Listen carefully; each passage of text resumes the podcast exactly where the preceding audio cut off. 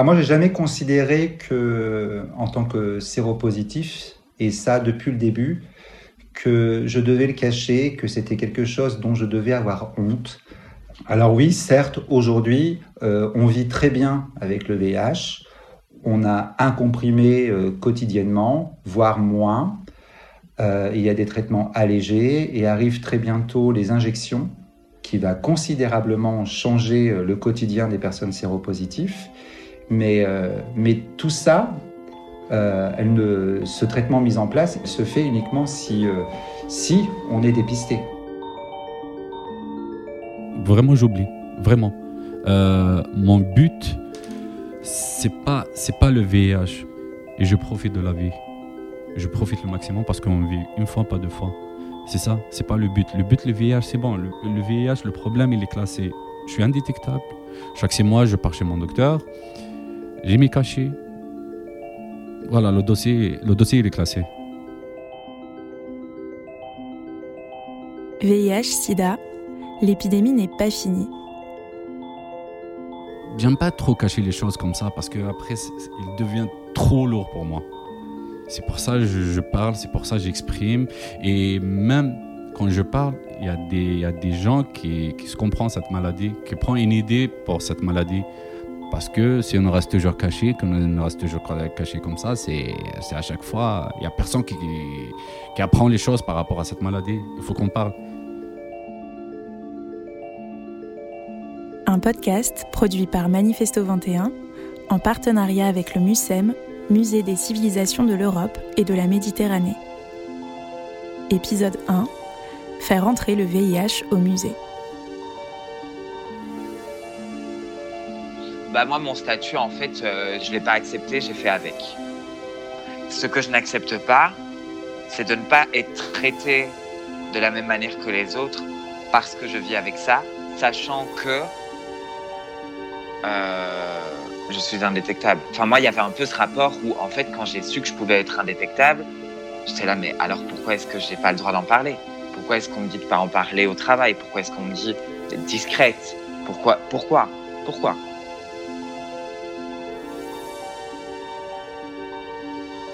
Sylvain, Abderrazak et Nina, que vous venez d'entendre, sont tous les trois séropositifs et indétectables. Cela signifie que le VIH a une charge virale tellement basse dans leur organisme qu'on ne le détecte plus et qu'ils et elles ne peuvent plus le transmettre.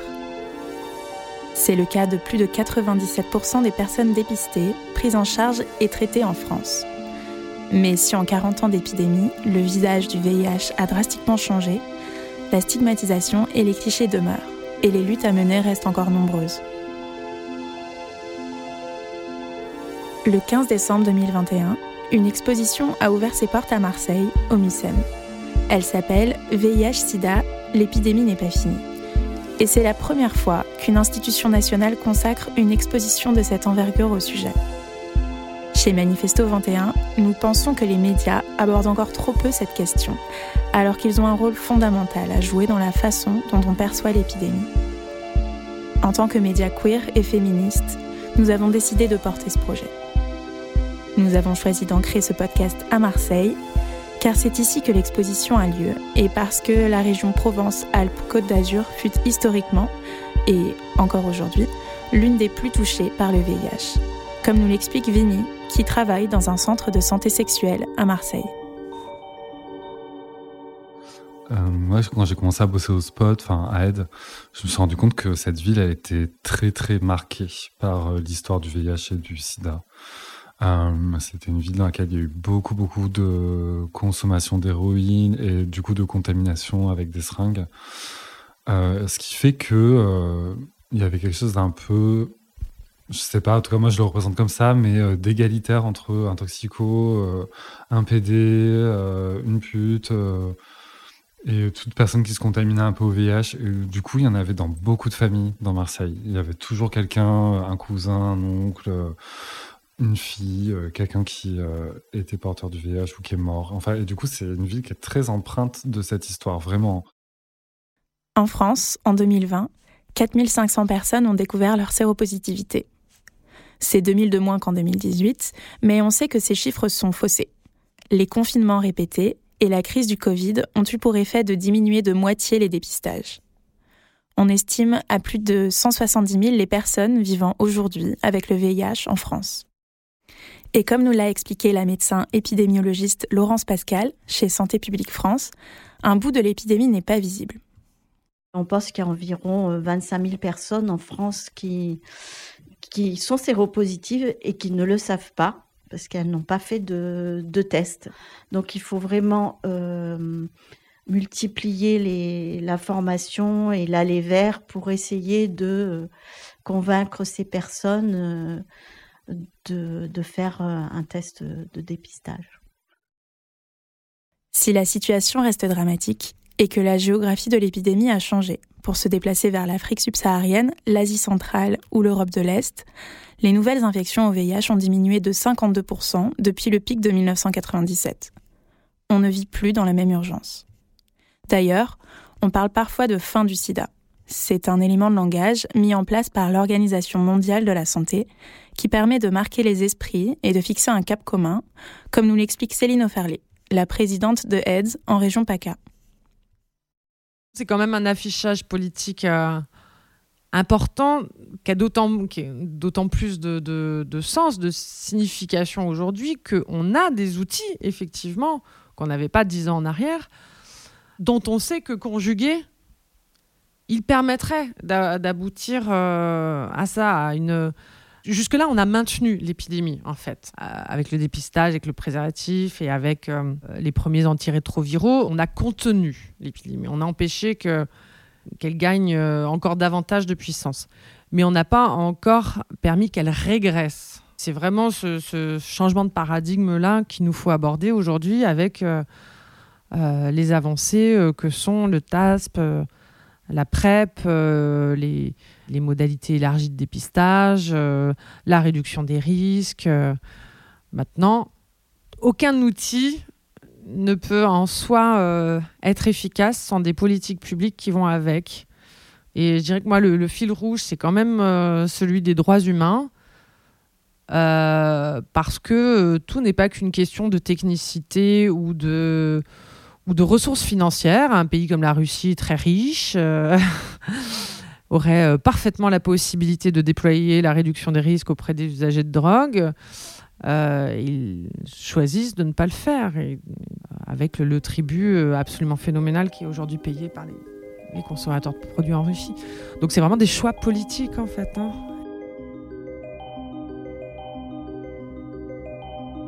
Les outils pour vaincre l'épidémie existent bel et bien, mais tout le monde n'y accède pas de la même façon. Céline Oferlé nous parle notamment des personnes migrantes qui font partie des publics les plus touchés par l'épidémie en France. Dans le monde, 700 000 personnes meurent chaque année du sida et 1,5 million sont contaminées tous les ans par le virus. Près de 30% des personnes porteuses du VIH n'ont encore aucun accès aux traitements antirétroviraux.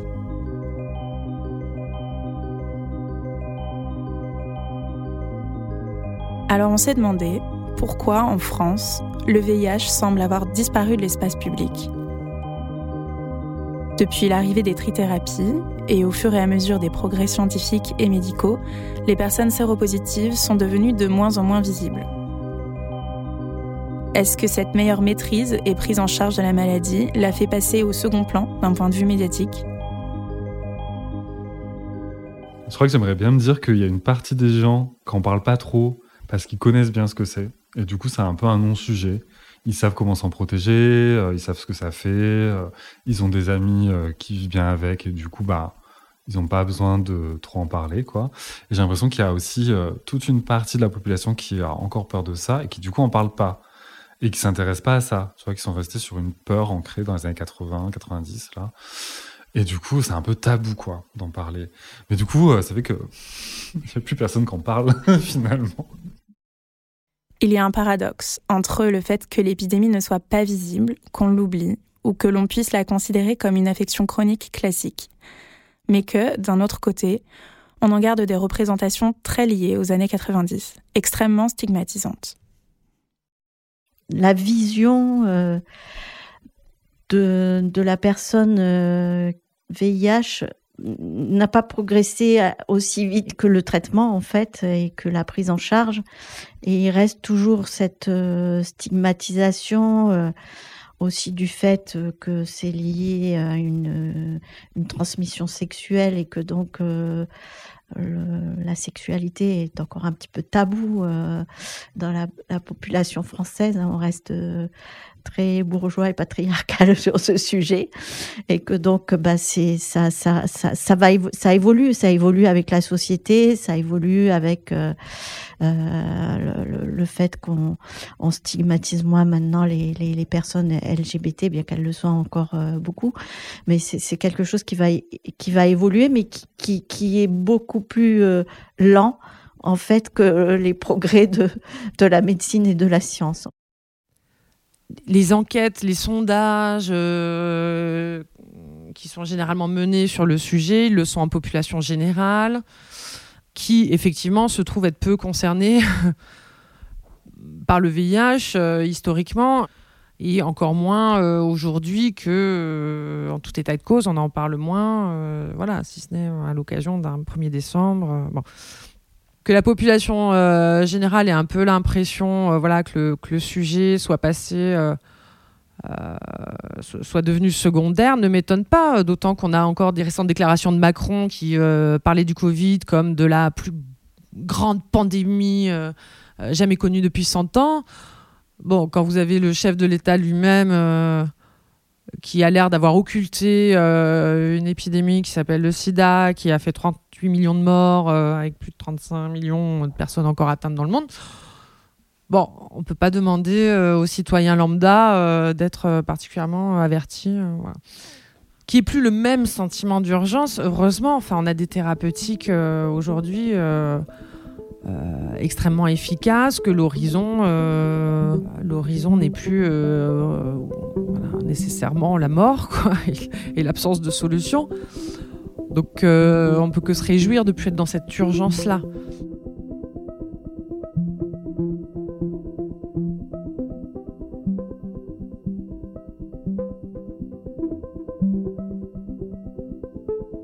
Dans les années 90, l'urgence est à son comble. C'est précisément à ce moment-là que Christophe Broca découvre ACT UP,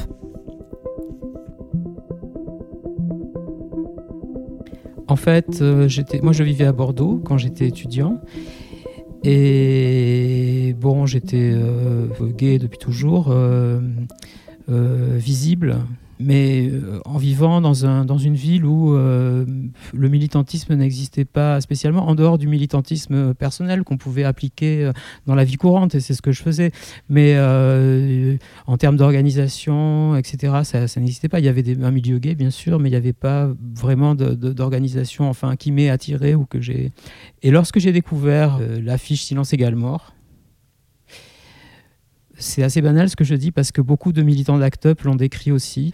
Ça a été pour moi un choc en fait. Quand j'ai vu ce visuel, je ne sais même plus si je l'ai vu sous la forme d'un t-shirt ou d'une affiche la première fois, mais quand j'ai vu ce visuel, pour moi, ça a été vraiment un vrai coup de foudre. Et assez rapidement, j'ai euh, vu, euh, vu aussi des, des, images à la télé de militants d'ACT UP j'ai vraiment tilté tout de suite. Quoi. Je me suis euh, immédiatement intéressé. Et j'ai décidé de faire un mémoire de maîtrise sur l'association Act Up Paris. Donc j'étais bordelais. Euh, je suis venu passer du temps au début de l'année 1993 au sein de l'association Act Up Paris. Et là, nouveau nouveau coup de foudre. Enfin, voilà, j'avais jamais rien vu qui ressemblait à ça. C'est-à-dire, j'étais très habitué au milieu gay, bien sûr, mais absolument pas à un milieu gay euh, politisé, activiste, visibilisé euh, par les médias, euh, qui faisait finalement à une échelle incroyable, parce que j'éprouvais moi-même à une échelle intime en fait, c'est-à-dire la nécessité voilà, de, de, de, se rendre visible, de faire, de faire non pas de faire comprendre, d'imposer les choses en fait, d'imposer les choses. Christophe Broca écrira une thèse d'anthropologie sur l'association parisienne et rejoint en 1998 le Centre d'ethnologie française, un laboratoire dirigé par l'anthropologue Françoise Lux, au Musée des Arts et Traditions Populaires, l'ancêtre du MUSEM, alors situé au beau milieu du bois de Vincennes. Donc en fait, je fais partie du trio qui a posé, enfin qui a semé les premières graines euh, de ce qui est finalement devenu euh, cette exposition qui ouvre euh, aujourd'hui. Mais dans un contexte radicalement différent où mettre le sida au musée était quasiment impossible parce que c'était une période très difficile en termes d'épidémie. De, 1994, ça a été le pic de l'épidémie. Jusqu'en 1996, c'était une période dramatique. Et donc, s'intéresser au sida depuis un musée, euh, ça faisait vraiment euh, bizarre à tous ceux qui nous voyaient faire. Euh, donc, on s'interrogeait à cette époque-là comment un musée qui se veut un musée de société peut intégrer une thématique qui était une thématique euh, centrale en fait de la vie sociale à l'époque euh, et politique euh, dans un musée. Mais les réponses qu'on pouvait apporter à cette question n'étaient pas du tout les mêmes que celles qu'on peut apporter aujourd'hui. Aujourd'hui, l'idée d'avoir une exposition dans un musée tel que le MUSEM, ça passe manifestement très bien. C'est-à-dire que personne ne nous reproche de le faire. À l'époque, cela aurait été impossible. C'est-à-dire qu'à l'époque, il y avait nécessité de lutter, de faire admettre, notamment sur le plan politique, l'urgence de la, de, la, de, la, de la lutte qui devait être menée et, et, l'image qu'un musée renvoie euh, était, était, était, antithétique avec euh, cette, cette, cette, urgence absolue. Donc, on était un groupe de recherche et travaillant sur la maladie, on, on, a considéré comme indispensable et presque comme un devoir de chercheur, c'est comme ça qu'on raisonnait à l'époque, de travailler sur le sida et les problèmes posés par la maladie, l'apport des malades. Françoise Lux. Par ailleurs, ce centre de recherche était au musée. Et en tant que chercheur, on s'est demandé ce qu'on pouvait faire avec le musée. On avait depuis un moment organisé des débats et des rencontres au musée entre chercheurs, personnes concernées, euh, soignants. Et dans ces débats, on avait abordé le thème de la mémoire. On avait fait beaucoup de rencontres. Et au fur et à mesure de ces rencontres, on s'était aperçu qu'il euh, y avait beaucoup d'objets relatifs euh, au sida, beaucoup d'objets créés par les associations, mais que ces objets étaient fragiles, étaient éphémères et que les associations n'avaient pas la place, pas le temps de les conserver.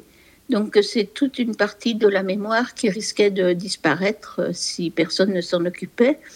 Et on s'est dit que c'était notre rôle à nous, musée. C'était un peu euh, un travail d'urgence.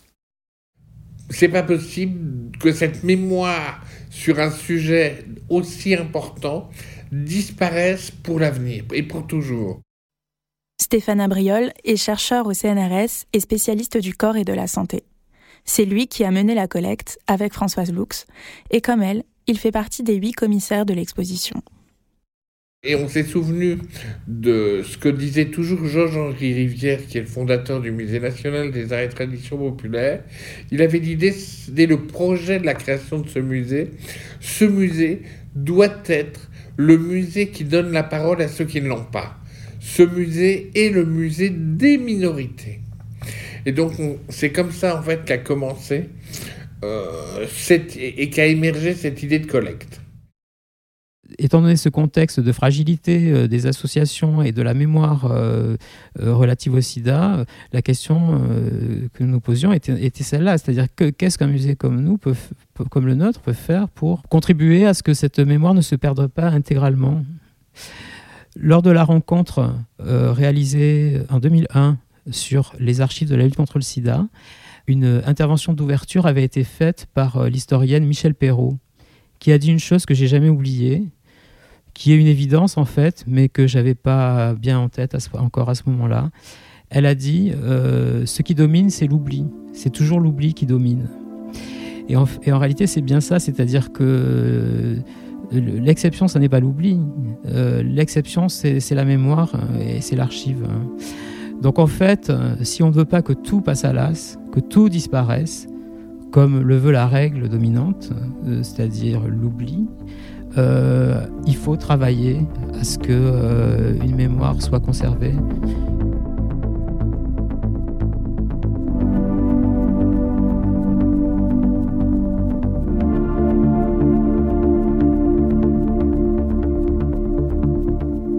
En tant que représentant d'un musée voir des militants associatifs pour leur demander de, nous donner des objets qui faisaient sens pour eux dans leur combat, on craignait, et on nous a envoyé parfois cette image, mais attendez, là, vous voulez nous, justement nous muséifier au sens de nous enfermer dans le passé.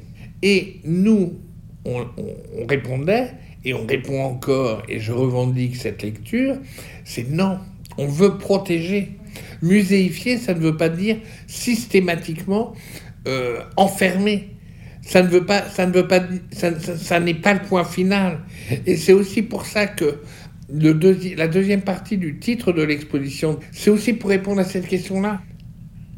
La muséification d'un objet, ce n'est pas son enterrement puisque justement on continue à le faire vivre à travers une exposition, à travers sa consultation par des étudiants, par des scientifiques, par des archivistes, par des artistes.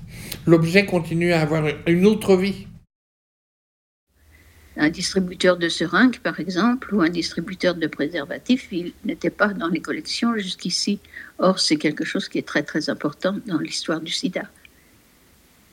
Donc c'était pour ça. Et puis aussi parce que quand on, euh, dès qu'on se met un peu à, travailler sur le sida, à réfléchir sur les écrits qu'il y a sur le sida, on s'aperçoit que quand on parle de sida, on parle aussi de la famille, on parle du mariage, euh, on parle euh, de la consommation de stupéfiants, on parle, enfin on parle de beaucoup de choses. On parle du corps et de ce qui est montrable ou pas. On parle euh, des rapports sexuels, bien sûr. Euh, et donc, on peut faire pratiquement tout un musée des civilisations à partir de cette collection. Entre 2002 et 2006, Stéphane Abriol et Françoise Lux collectent plus de 12 000 objets provenant de 49 pays euroméditerranéens. À l'issue de la collecte, le fonds du musée des arts et traditions populaires sera transféré vers ce qui deviendra plus tard le MUSEM, à Marseille. Les objets sont arrivés au MUSEM, donc ont été déménagés, donc c'était pour nous, euh, pour Stéphane et moi, le principal. Euh, pendant tout un temps au MUSEM, on a travaillé à vérifier, vérifier les inventaires, euh, etc. Alors moi j'étais à la retraite, mais je me débrouillais, enfin je faisais ça euh, comme, comme ça chez moi. Et puis peu à peu, euh, il y a eu un responsable de département qui avait dans sa besace la collection SIDA. Donc c'était Florent Moll. Et il y a un projet d'exposition donc qui s'est fait autour du sida. Voilà, c'est comme ça. C'est comme ça. Et ça paraissait toujours euh, essentiel de faire une exposition et de dire l'épidémie n'est pas finie. Je crois que c'était en 2016 euh, où on a commencé à, se voir régulièrement, à évoquer euh, les pistes d'un projet d'exposition, à prendre en compte la collecte qui est immense, hein, c'est 12 000 objets au MUSEM, et à se demander ce qu'on allait en faire.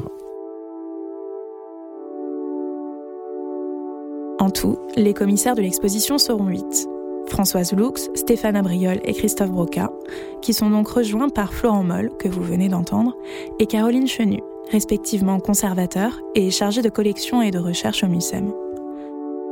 À cette petite équipe s'ajoute Renaud Chantraine, alors en thèse au MUSEM sur la question de la patrimonialisation des minorités sexuelles, ainsi que Sandrine Musso, chercheuse et anthropologue, spécialiste de la question du VIH, notamment pour les migrants et Vincent Douris, chargé de recherche opérationnelle aussi d'action.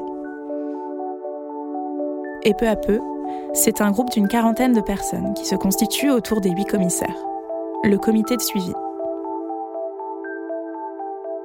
On a invité des chercheurs, des artistes, euh, des personnes concernées à, bah voilà, à travailler avec nous euh, sur ce projet-là, à, comment dire, à, explorer des pistes euh, qui nous semblaient intéressantes et toujours dans l'idée de euh, matérialiser ça par le biais d'une exposition. Donc on, cherchait toujours à se dire, tiens, comment on peut illustrer euh, ce thème-là par exemple le thème des représentations publiques du VIH euh, par des objets, par des, par des œuvres, selon vous ce seraient lesquelles, etc. Donc c'était vraiment des, journées d'études de type conférence. Et le lendemain, on se retrouvait uniquement avec les membres du comité de suivi, donc ces 40 personnes intéressées euh, et concernées par le VIH-Sida, pour se dire, bon, finalement, dans tout ce qu'on a entendu la veille, qu'est-ce qui est intéressant, qu'est-ce qui ne l'est pas.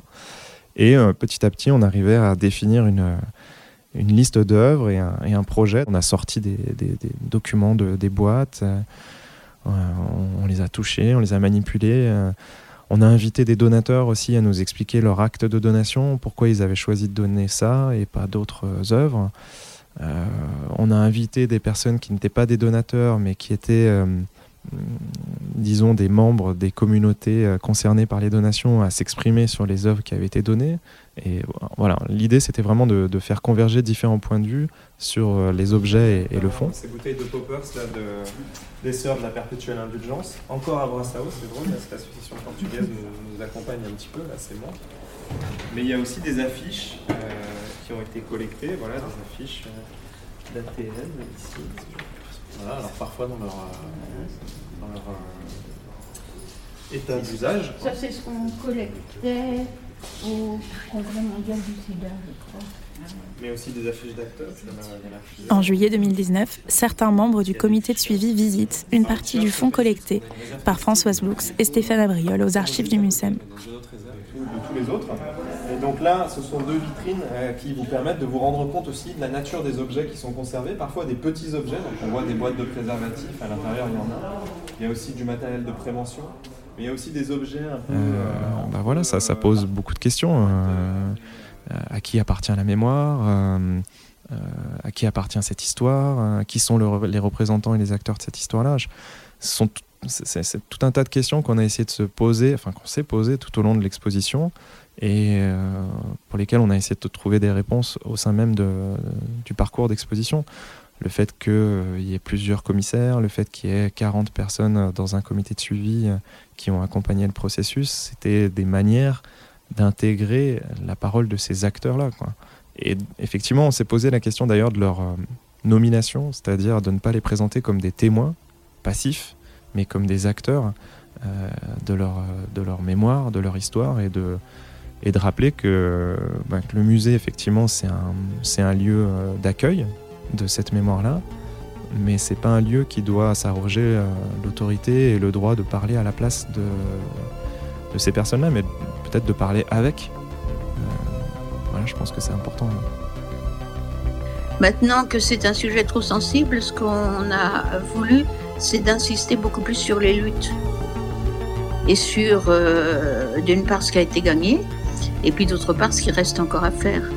Donc c'est une exposition qui amène dans la lutte et dans la prise de conscience plus que... Enfin, qui est lié au deuil, bien sûr. Euh, il y aura des gens pour qui ce sera difficile de quitter l'exposition. Mais je ne pense pas qu'on nous reproche de faire quelque chose de très, très triste, très sombre.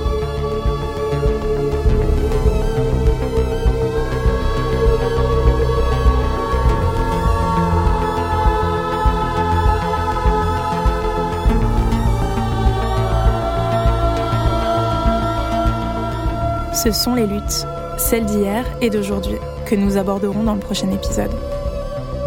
Car si l'épidémie du sida a permis des avancées sociales transversales majeures et laissé un héritage considérable, les combats qui restent à mener sont encore nombreux.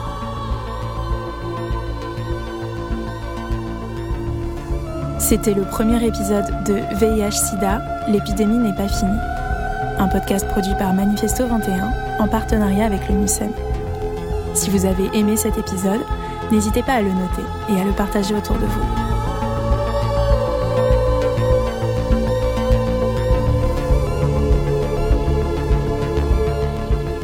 Cet épisode a été écrit et réalisé par Soazic Pinot avec l'aide de Costanza Spina, Clément Riandet et Anne-Charlotte Michaud.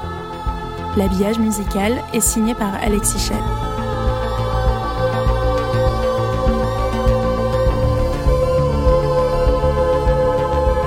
Pouvez réécouter ce podcast sur toutes les plateformes d'écoute, ainsi que sur le site du MUSEM et sur manifesto-21.com.